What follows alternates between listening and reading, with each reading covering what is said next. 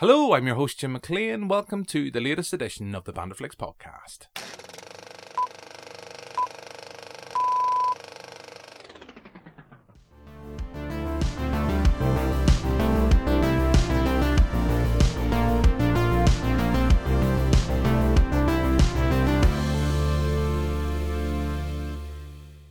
This show is a Blade Runner special. We're going to be reviewing Blade Runner 2049, which has recently been released on DVD and Blu ray. And to celebrate the news that Secret Cinema will be putting on special screenings of the final cut of Ridley Scott's original film in London later this year, I thought we'd look back at the impact and legacy the original film had and its enduring appeal to cinema cinemagoers. So, to kick things off, Blade Runner 2049 has recently been released on DVD and Blu ray, so I caught up with one of our newest contributors, John Monahan, to talk about the film. The nickel is for the colonial ships. Closest any of them or any of us is gonna get to that grand life off world. So come on now. What show do you have in mind? Cause I got all kinds.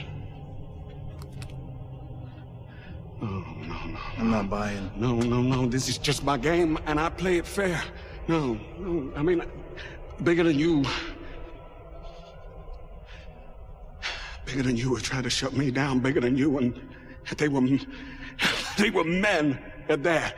So that's a clip of Blade Runner 2049, and I'm joined now by John Monahan, and we're going to be talking about the film. So, hello, John, and we'll start first and foremost by by give us your initial thoughts on Blade Runner. Are you a fan of the film? I know there has been some people who have haven't really been enamored with the film. I think particularly it's near three hour runtime. But where do you stand on this belated sequel? Well, I am a fan. Uh, my initial reaction when I walked out of the cinema was I was a bit stunned at what I'd seen because I was trying to like process it because it is a long film and there's a lot going on with the visual and the audio and every just everything all at once. It took me maybe an hour to kind of process it and be like, yeah, this was a really good film and I enjoyed it. But yeah, no, I I think it's great. Um, I know Blade Runner can be a hard recommendation, and I'd say so is this. And I think a lot of people that came out and didn't like it were put off because of the trailer, because the way the trailer's cut, it looks a lot more action heavy. But it is the same as the first one in the sense that there are action scenes, but they're few and far between. So I do think a lot of people's dislike of it might have came from the trailer being slightly misleading.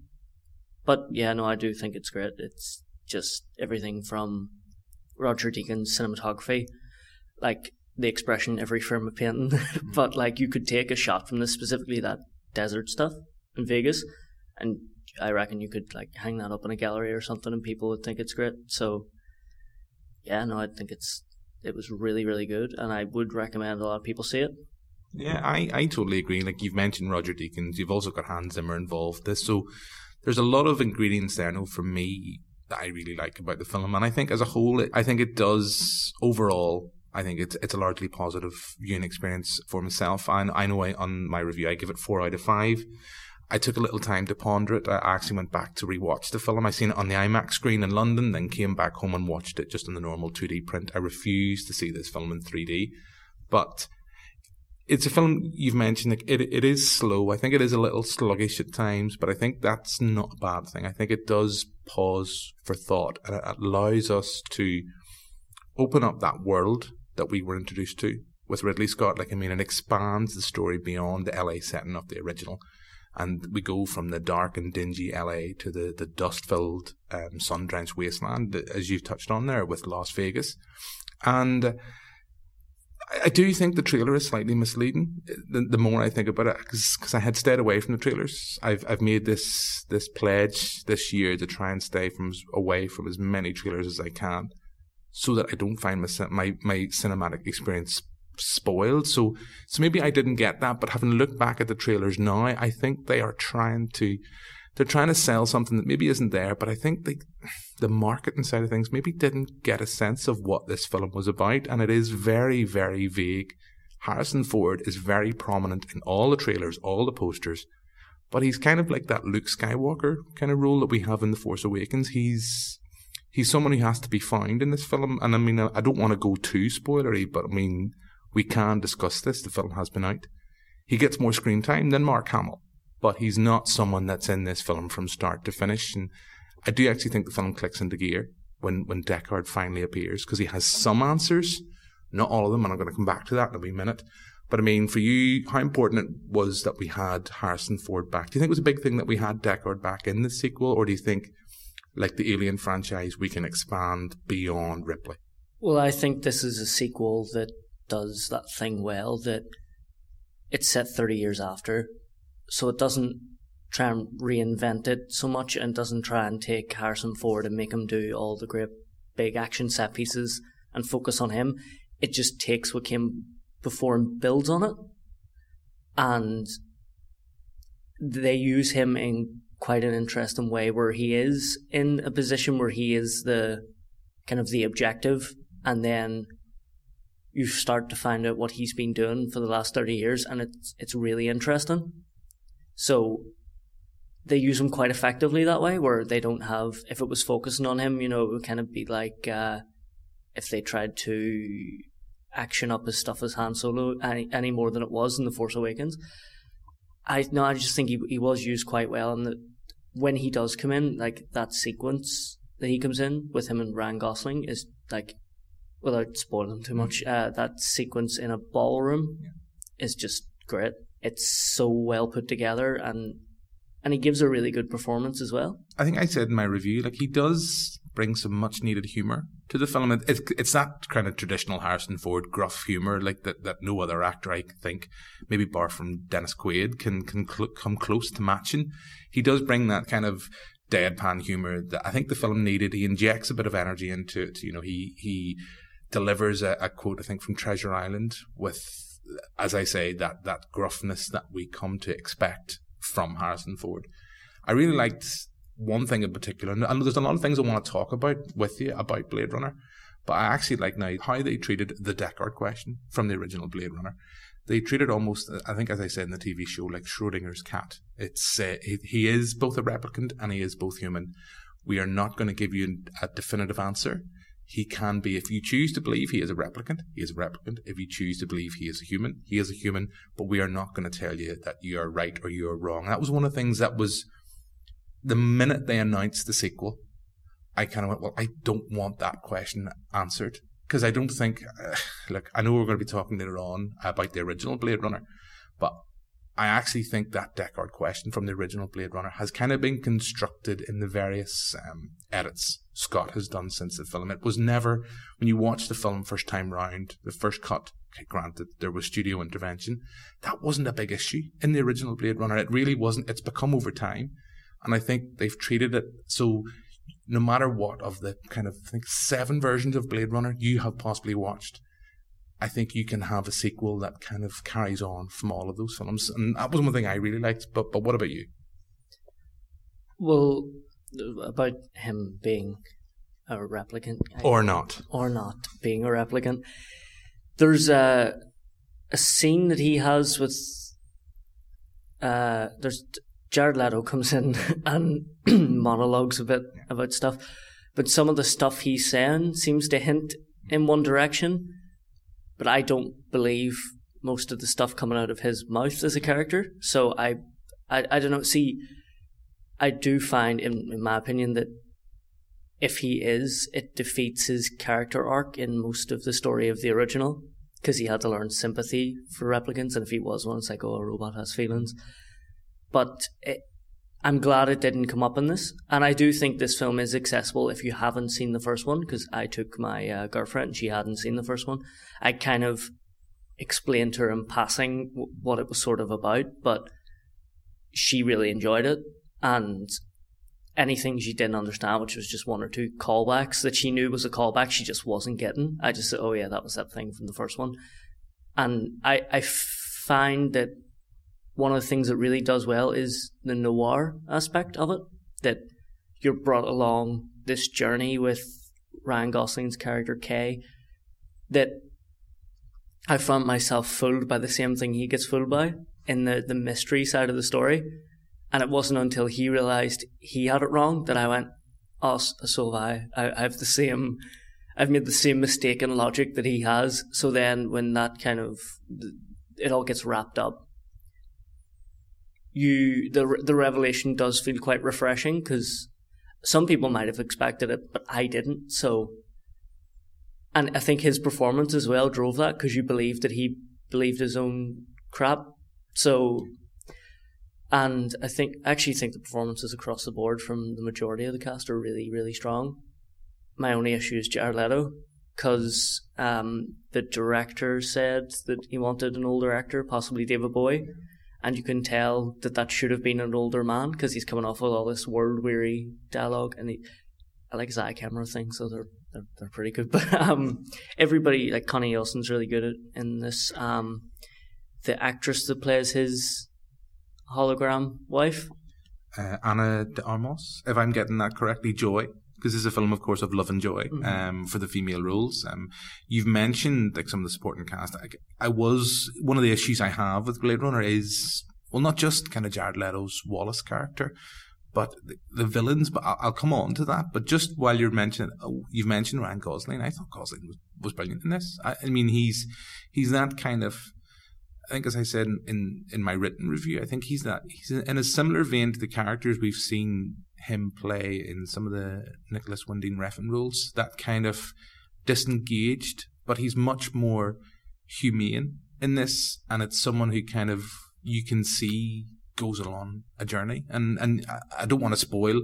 You've hinted at what we're talking about. He does come to believe he's slightly more special than what he is, and I I kind of hoped that it wasn't going to be that straightforward. So I'm kind of glad in, in what they did and how they did it. And it, it is come, it does come back to that core idea of Philip K. Dick's source material. Like, are we defined by our memories? Which is why I really, really liked it. Um, but I thought he was excellent. But I've mentioned Jared Leto as a view.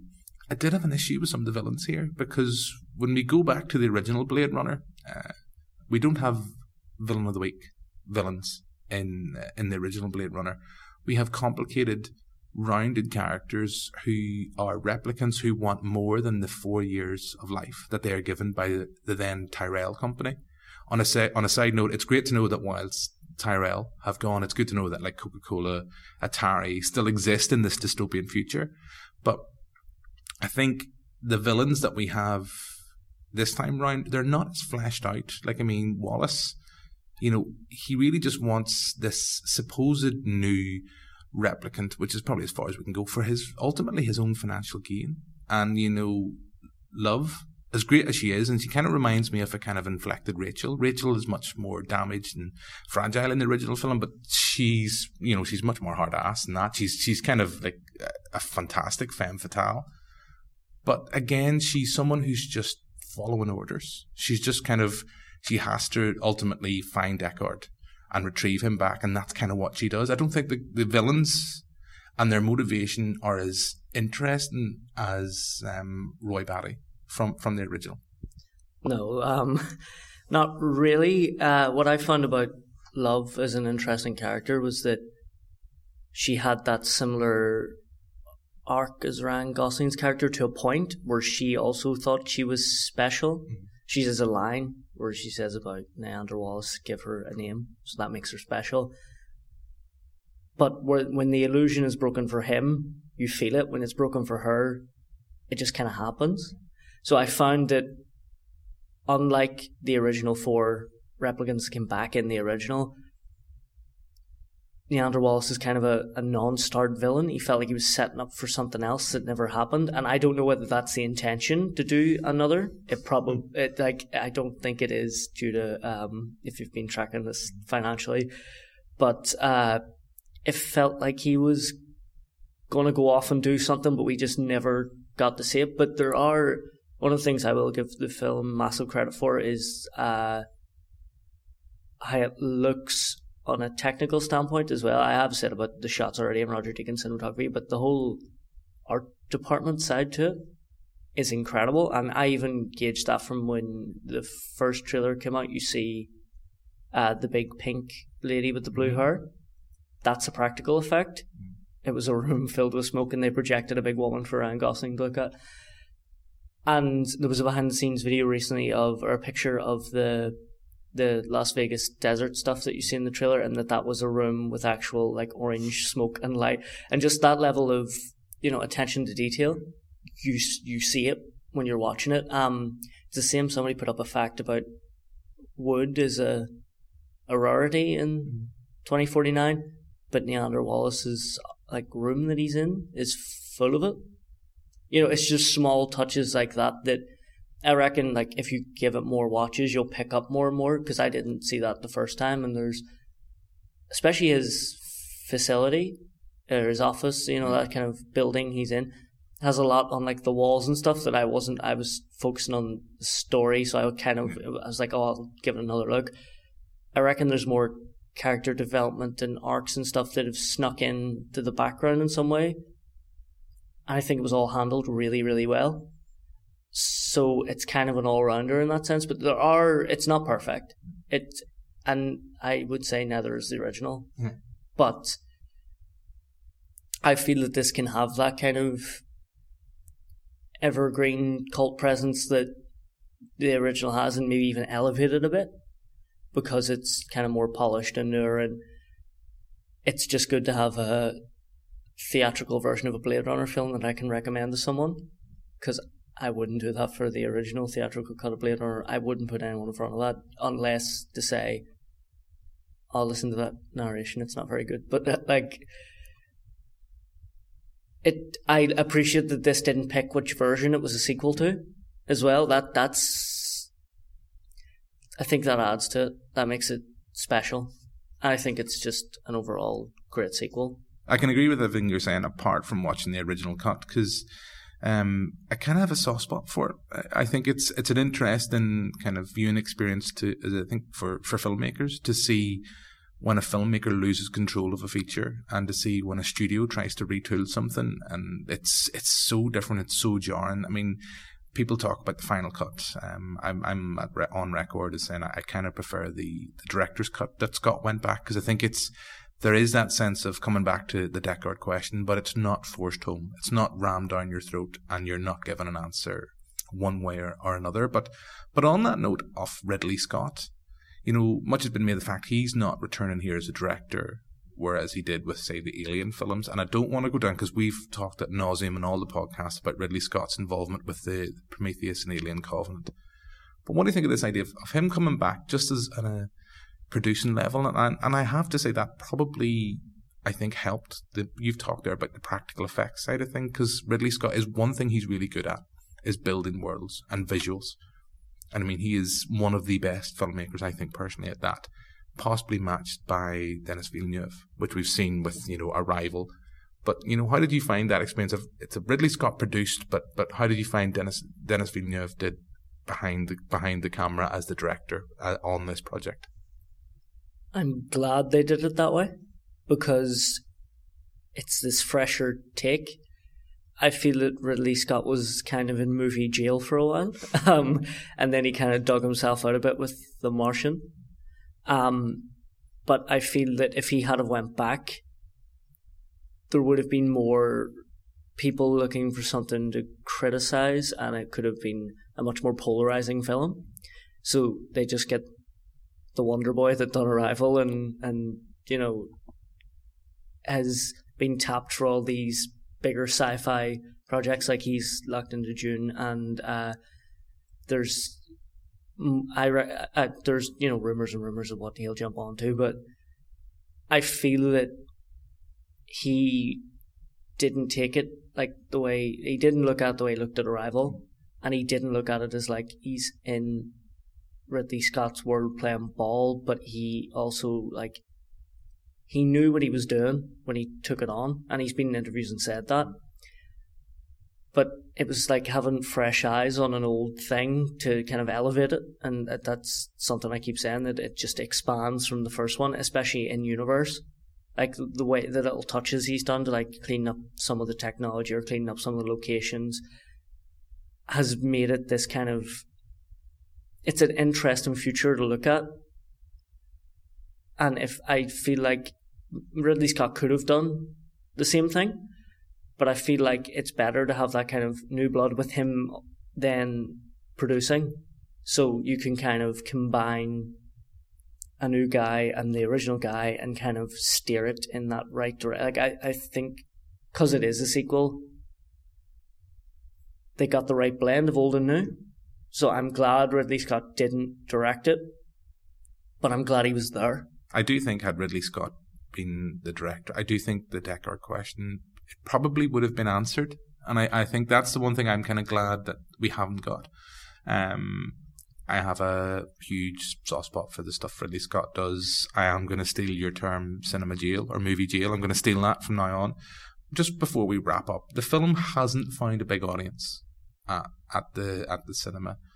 And I suppose it's just kind of that question, John, just before we kind of go, is like, why do you think that's the case? Because, I mean, this is a film, you and I are sitting here, we've been talking for nearly 15 minutes, waxing lyrical. So, okay, we're saying it's not perfect, but we're saying it's a pretty damn good film.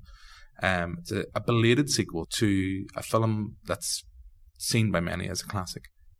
But why do you think it hasn't? Do you think it's some people are primarily putting it down from cinema distributors and exhibitors I spoke to a lot of them are putting it down primarily to that near three hour runtime. I, I, I, part of me think that's an almost too simplistic kind of approach because I mean, some of the Marvel stuff's now sitting uh, pushing to the two and a half hour mark. You know, it's I just don't think to say this film's near three hours.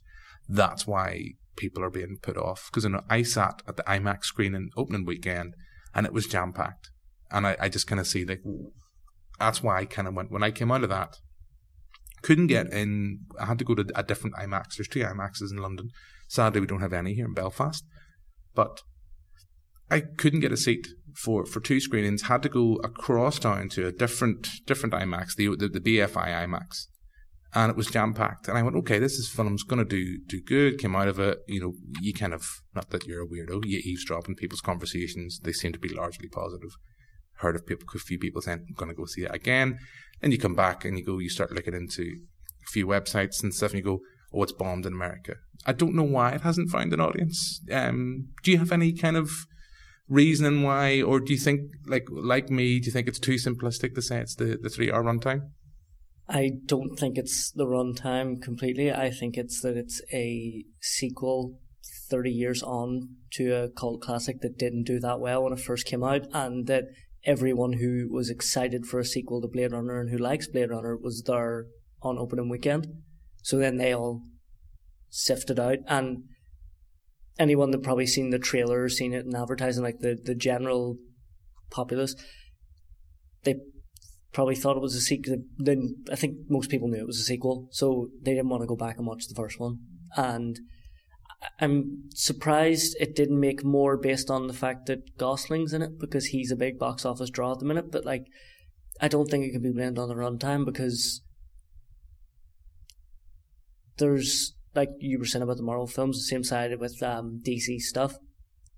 Batman vs Superman's really long, and it's not very good either. No, it's not. Um, and the, the that longer cut's worse. Um, but like in runtime, it's really long. Um, but people went, everyone who wanted to see Batman fight Superman went opening weekend regardless of runtime. And the drop off wasn't because of its runtime, it was because every all the critics had been saying and word of mouth that it wasn't very good.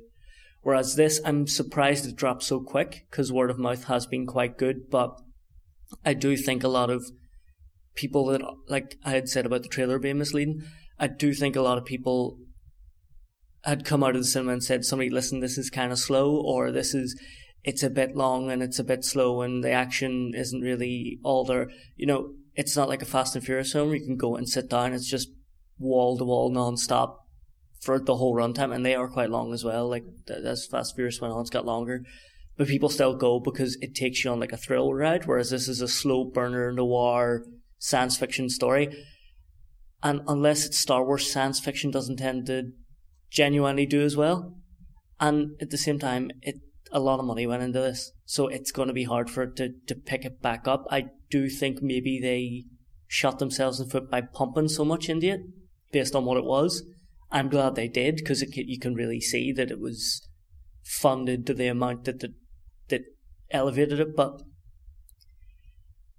on some level, I think they knew it wasn't gonna go. I seen an article something about they knew it was gonna bomb. But you know, at the same time, you see a lot of films like, uh, for example, Dredd picked up a lot more money on home release and digital downloads. I think this will go that way as well, especially if they like start packing it with the original or they have a whole behind the scenes special features section. A lot of fans are going to buy it and then you know a year down the line or coming up to Christmas or something to release like a different version in a different box and we're not going through all that again. We're yeah. not having a director's cut of this. You know, I think that's one thing I've heard about Denis Villeneuve is like this is the final cut of the film. So you're like, thank you, sir. Thank you so much. I don't want to go through that like seven different versions.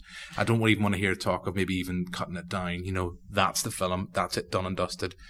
You know, you know, as much I think part of me thinks that mythos around the original Blade Runner a lot of it's down to that retinkering. I think that kind of fact that was a flawed film Ridley Scott returned to so many times to try and fix. You know, I think that's why that film has entered into pop culture in the way that it has. This, you know, as I say, no, please, no. I don't want to drag. I don't want an over three hour version of Blade Runner. I would happily sit through it, but I think you know, I, I want to see this is the this is the final definitive version. But I do hope that when they do, because extras have become a bit of a scarcity on Blu-rays now. I want to see a, a Blu-ray packed with loads of extras. You know, interviews with Scott Villeneuve, Harrison Ford, just being grumpy. I'd happily sit through two hours of grumpy Harrison Ford. But you know, please, no, no, no, no, no, no. We don't, we don't need an extended cut of this film. So, just before we wrap up, anything else? What's your last thoughts on Blade Runner 2049? And anybody who hasn't seen it, John, how would you sell it to them to say, get down to your cinema whilst it's still on? Because we're near, we're coming into kind of Star Warsy time, all that kind of stuff, only a month away. So now, before it leaves the cinema, why? What would you say to people to try and get them to see this film on the big screen? I'd say if you are a sci-fi fan, you should go. If you have watched the first one and still haven't went in on this one, go. Um, it's this uh, visually, it's a stunning film. So even if you're not really sold on the story from what you've heard, I'd say you have to see it and I'd say see it in the cinema on a big screen and with the surround sound for the score and the performances are all great 99% of the time. Um, and uh, even if you're a Harrison Ford fan or a Gosling fan you still haven't went in you should. Like it's just a slow burn mystery science fiction film where, where it's such an interesting world and such such interesting characters that you'll just find yourself a, a, maybe a week or a day or an hour after you've seen it where you'll just remember something you've seen from it and be like, oh, that was really interesting. Like, I think all around it is a strong film. It's not 100%, but it's, I think it'll stand a test of time for people as well. So I'd say go see it in the cinema because that is the biggest screen we can currently see something on. And with a film that's such a kind of visual feast, you need to see it there first. And if you like Blade Runner, you've probably already seen it. So go go see it. It's it's pretty good. Okay, thank you very much, Sean. Thank you.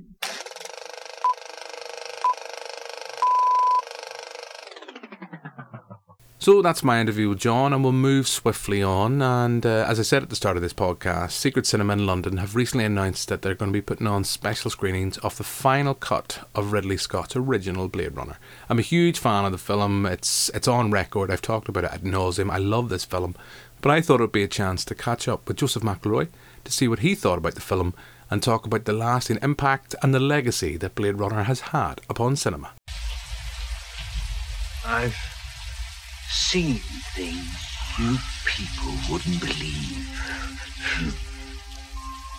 Attack ships on fire off the shoulder of Orion. I watched sea beams glitter in the dark near the Tannhauser Gate.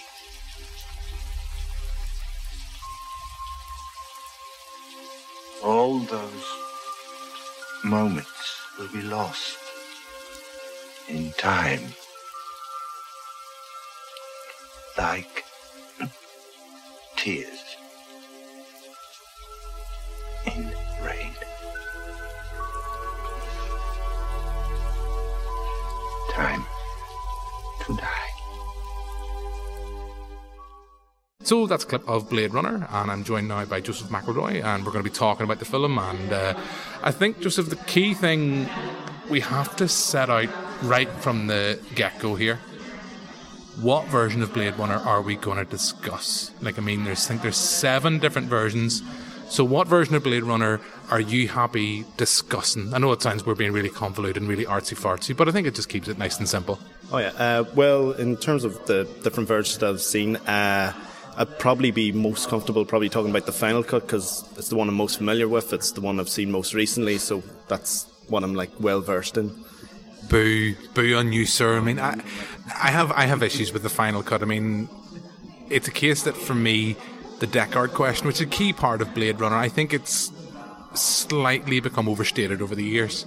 I think the final cut takes away any of the ambiguity about that discussion but it also overstates its importance within the overall narrative. Like I'm the, the version I saw first is the version I love. It's still the, the director's cut. I think it was out in the nineties. I think it was out on the ten years after the film, and it's still flawed. And there's no denying Blade Runner is a flawed film. I think, but I think the fact that Scott has returned it so many times has only added to its mystique. The fact that it's a flawed film by a director who's determined to fix it and, and a film that he sees as a classic that he wants to, to see it in the way that he wants. Do you think, like, I mean, for you, do you think that's something that's definitely the case?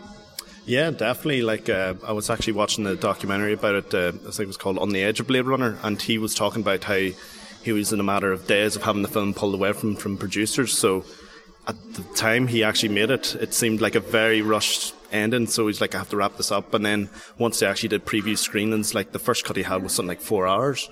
And people were like, oh yeah, it's beautiful and all, but what the hell is this thing about? You know, they just didn't know. So then that led to the whole idea of the narration and that being added. And, you know, I even Harrison Ford hated doing that as well. You could even tell if you listen it, he just does not care at all about doing it. But, uh, yeah, it's just as, it was actually the director's cut that you're talking about, the one in the early 90s that was released, it was, it like came about because they were doing like a screening of it and they accidentally sent out the original like cut without the narration or anything and people like caught on to it and were like, actually this is really good. You know, they started, you know, appreciating it more and, uh, taking on board. So then over the years, you know, it's gained that cult following and then it's brought it more to Scott's attention and then he's always stated his intentions as to, you know, Deckard being a replicant, and he's steadfast in that. Even right to now, he still believes he is a replicant. So that's why he probably chose to like make it his absolute goal to make sure that's what his intention is when he released the final cut in 2007, I think it was. Yeah, I I just have an issue. I think the Deckard question. When I first watched the film, I think I've I've written about this uh, in my review of Blade Runner 2049. When I first watched it, I was probably too young to really comprehend it all. So that idea that, that he was a replicant never really crossed my mind. And it's only then through, like, I think that documentary you're talking about was Mark Kermode. Yes. Um, through talking about that, I thought, oh, this is a thing that Deckard's a replicant. But you know, we were talking earlier in, in this week's show to uh, John Monahan about that. I think it, it kind of devalues the film a little bit that he's hunting down replicants and that he has to go through this emotional kind of this this transformation throughout the film and I think it kind of slightly devalues that but you know that's that's a conversation for another day but I mean Ridley Scott clearly has his idea that that Deckard is a replicant I I think when you look at the final cut, there's no way around it where you can't see that he's not a replicant. I mean, I suppose for you, you're you're basing this. We're basing this discussion on the final cut. For you, is, is it as clear cut as that? I mean, have you always kind of believed as you watch the film that he is indeed a replicant? Yeah, like I'm definitely with Ridley Scott in it. However, after seeing the latest Blade Runner, I'm starting to question it again, and it's caused me to like actually go back on the film, like the original, and reflect upon it. And, and, you know, I probably will actually go over the other cuts of it, even though it's not Ridley's intentional cut and what he loves, but like other filmmakers actually love different cuts. Like I think the original cut, Guillermo del Toro says it's his favourite with the narration and all. But uh, for me, yeah, he's always been a replicant because the clues are there, and it's like you said, he has made it his intention. Like there's the scene where Deckard's in the background and Rachel's in the forefront, and his eyes are red and glowing, just like replicants are supposed to. And uh, even Scott talks about the scene where Deckard is uh, at the piano and he's just hitting one or two keys on it. And there's all these old photographs, and they're yeah, kind of hints at well, for me anyway, it hints at, you know, their memories that have been implanted and their photos are just placed there.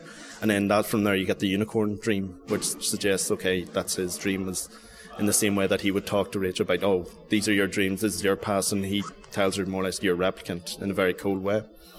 Uh, so, yeah, that's why I think, you know, Deckard is a replicant. But then again, that's because Scott's blatantly stated that in the final cut you have been indoctrinated, my friend. Yes. Uh, I, I, think for me, that's the point I've always said. It's like literally where he's hitting us over the head with the camera or hitting us over the, the head with the book of Philip K. Dick's source material and saying he is a replicant. And it's like, I kind of go, we get it, Ridley. I, look, I don't want to get too hung up on this specific kind of question because, as I've said, I think it's slightly overstated because I think Blade Runner aside from the the Deckard question, is just a fantastic piece of filmmaking. It's a film piece of filmmaking I still argue is ahead of its time. It's 1982. It was out.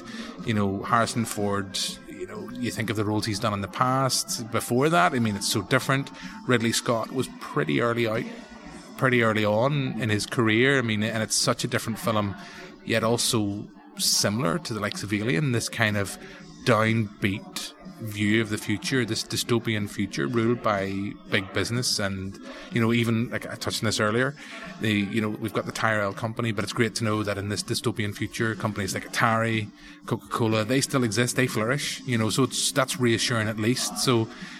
But that's my thoughts. I mean, what is it about, aside the Deckard question, what is it for you that you really love about the original film? Well, for the, original, it's right from the very opening shot when you have uh, you know this overview of all of Los Angeles in 2019 and you have you know the fire spewing from the buildings and stuff like that there and then that Vangelis score kicks in as well you, are just automatically transported to another world and it's just it's just absolutely beautiful and stunning. And then as you're taken through the world like uh, uh, through what's what's really just a simple plot and a simple story. It's just a detective has to find these replicants stop them and that's it.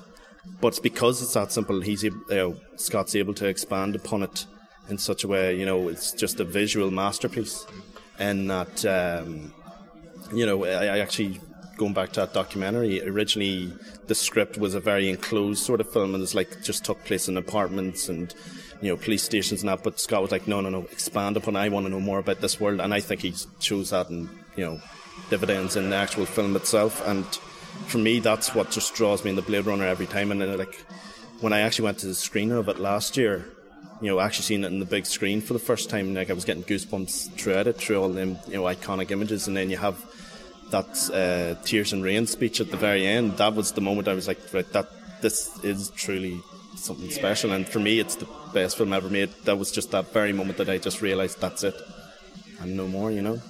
Yeah, I, I agree with all you're saying. I think when you look back, it's kind of weird when you see the kind of making of Blade Runner that so much of that cityscape that we see, it's just one street that's turned over and changed from set design, and that's something Ridley Scott is. He's he's entrenched in that. Like, I mean, he, that's how he got into the filmmaking business. He started out with with sets and set design, and you see that paying off dividends. Now, you've mentioned, of course, Tears, Tears in the Rain brings us on nicely, of course, then to Roy Batty, and I know we touched on this earlier when I when I spoke to John about, you know, I think that's one thing Blade Runner twenty forty nine lacks is a is a complex, rounded villain. Roy Batty and Co. They're not villain of the week.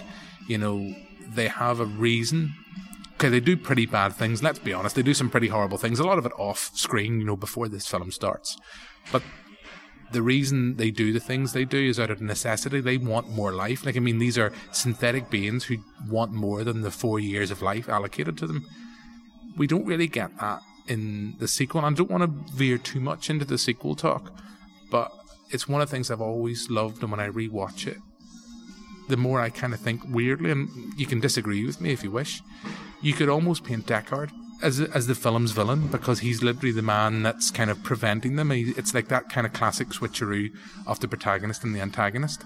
You know, he's he's switching them those roles, and he his he's the man that's that's stop man replicant wherever we go, who's who's charged with stopping these guys from ultimately attaining what they want and what seemingly is impossible of of more life. I don't know, maybe that's me being too artsy fartsy or reading too much into the film, but I mean, is that something you'd agree with, disagree, or are you going to hit me over the head?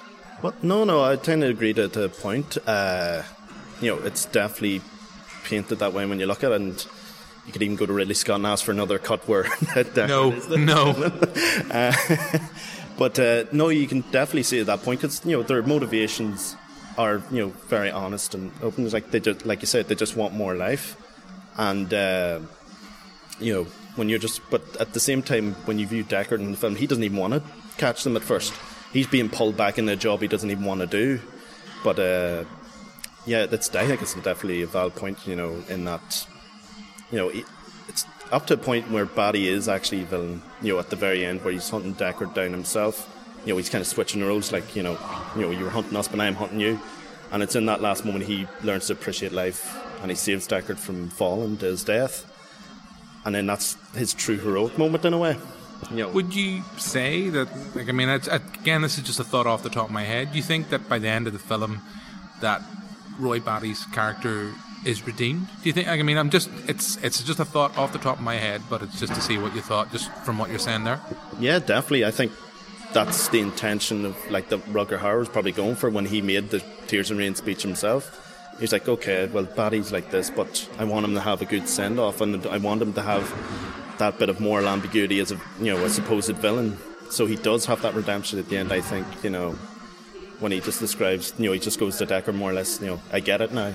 You know, I understand the importance of life and how important it is to you, and that there. So you know, that's why he goes through the speech, and that's the importance of it in the end, you know? Yeah, like, we're talking here about Roy Batty, another central character, and of course, she's a big part of Blade Runner 2049. We can't really talk about why. We have Rachel, who I think, when you first meet her, she is portrayed as the classic femme fatale. And when you watch it the first time round, when you know the kind of tropes from that kind of classic PI genre, you think, well, she's not a good one. You know, she's bound to be involved. But when you watch it, I mean, you know, it's a film that's it's, it's as old as me. I'm I was I was born in 1982. I feel free we can slightly talk freely about that film. But I mean, she's she's no villain. She's nothing. She's no femme fatale. She's she's fragile yet also very very very very strong. Like I mean, she, the character in, in 2049 who most reminds me of her is is Luv. But yet, Luv is kind of like the what if Rachel was the complete opposite? What if Rachel was that classic femme fatale? We don't get that in the original. I mean, her character is so important to not just Deckard's kind of story itself, but also the kind of general kind of ethos and idea of Blade Runner. Like, what makes us human? Yeah, no, you're absolutely right, and you just touched upon you know uh, her being like Luv. I think there's elements of the character of Joy in her as well. You know that innocence to her and you do feel a great deal of sympathy for her once you know she like she goes to Deckard and starts asking you know you know the questioning whether you know her actual nature, and then she knows for sure okay I'm a replicant, and then you know like I said it brings in that question you know what it means to be human in that there, and uh, yeah it's it's she's a very complex character but in a brilliant way you know. And she's portrayed very well by Sean Young in the film, and. Uh, yeah, just going back to 24, Blade Runner 2049, um, the way she's brought back into that there as well, it's it's like that's how the two films are actually just perfectly lead on from one to another, despite the huge gap in terms of time, and uh, her relationship with Deckard is that bridge that you know gaps the two, and actually that relationship in 2049 it gives more meaning to the actual relationship they had in the original because it seems very strange enough, you know off kilt in a way in the original, like the way he kind of like forces himself upon her and stuff like that there. But uh, you know, you can see how that relationship has developed once you get to the next one. Uh, but yeah, she was a she was a great character, I found. Yeah, completely agreed. Like generally going back from specifics from individual characters, taking it back because we're going to probably wrap things up shortly. For you, when you look back now, as as again, I know we're talking about the final cut here, which was only out a few years ago, but where can you see if the legacy and impact that a film like Blade Runner has had upon cinema and the legacy that it's that it's left? I think uh, mainly in the visual terms, you know, that's you can definitely see Blade Runner's impact on not only uh, within cinema, science, science, fiction within cinema, sorry, uh, but science fiction in general. You can just see, you know, picture that world in other stories. Like uh, even just taking an example of cinema, you just look at uh, the Fifth Element in the nineties. That's basically this. The, you could more or less say that's the exact same world as Blade Runner in a way, except you know it's very heightened and you know uh, more you know, kind of flamboyant and that there in its nature. But uh, it's not only that; like it really has had a visual impact in cinema. Not even within cinema, actual architecture as well. Modern day architecture, because I have a friend who studies architecture, and he told me one day, "Oh, we had to watch Blade Runner." I was like, why? Oh, and then he started explaining, you know, the nature of the buildings and their design and everything and how it's influenced so much uh, ever since its release. And um, and even when you like watch documentaries and hear filmmakers, like the majority of them, like well-known ones, like I mentioned Guillermo del Toro, he said he was heavily influenced by it. And then uh, in that same documentary, Frank Darabont said, you know, it's it's one of his favorite films of all time. Uh, so, like I said, just the visuals alone have you know changed the game in terms of filmmaking. It may not have been like instant. It may have been just more of a due to its cult following. You would see it appear now and again, and then people be like, "Where's that from?" Because it wasn't really common except for the huge fan base. But it's as you know the films gained a lot more of attention and a lot more um, credibility over time. That's where you're able to see it now, and that's why it's so revered right now. It's because of its know actual visual impact. Okay, now that's the kind of general kind of impact and legacy. We're going to wrap things up, but we're going to bring it back and make it much more personal. Like for you, I mean, I've I've talked on record about the impact that Blade Runner's had on me. Nobody wants to hear me talk about that again. But for you, like I mean, what does a film like Blade Runner represent to you, and that kind of impact it had on your your taste in cinema, and or did it have an impact on your taste in cinema? I mean, is this a film that is up there, and do you? I know it's a bit lofty, but do you revere it? Or you love it, or are you someone who sees that its importance slightly overstated? Well, for me, like I said, I think it is definitely one of the greatest films ever made. Not like initially because of the visuals. That's the thing that really drew me in. Once I was drawn into it, and you know, you actually look at it. It's the actual, you know, themes within the film. It's like you know, like you said, you know, what it means to be human and the existentialism that exists within that. And it's not only just that element; it's the actual neo noir sort of element to it, and the, the detective story, uh, and the way that plays out. And you know, the whole uh, the nature of you know how um, it's more or less you know trying to find these replicants like a puzzle and him taking it apart and trying to find out uh, who you know you know where they were. Uh, but like you said, in general, like it's made me appreciate films a lot more. Like I wasn't. Uh, probably would have been one of the first films that made me really truly appreciate cinema. Uh, it was, and then it made me go, okay, well, what films influenced it? And then you know, you go back as well as you would go forward, trying to find films like that because I loved it so much. And then from there, I was able to like you know go through various films. Uh, not only from Scott himself, but like beyond that within science fiction, you can see everything goes back to Blade Runner at the end of the day. So it's because mainly its influence uh, on film that I really come to love love it, and, and like it's kind of a reciprocal thing, you know not just me loving it, but like you know, it's helped me appreciate and love film itself. You know. I thought for a second you were going to say Blade Runner loves me, but that will not go down that note. Will not will not go down that note. Like that's a perfect note to to leave this. Uh, thank you very much, Joseph. So that pretty much brings this podcast to a close. Thank you as always for listening. We'll be back soon with another episode. If you can't wait until then, don't forget you can check out our website for our complete back catalogue. But for now, until our next episode, goodbye.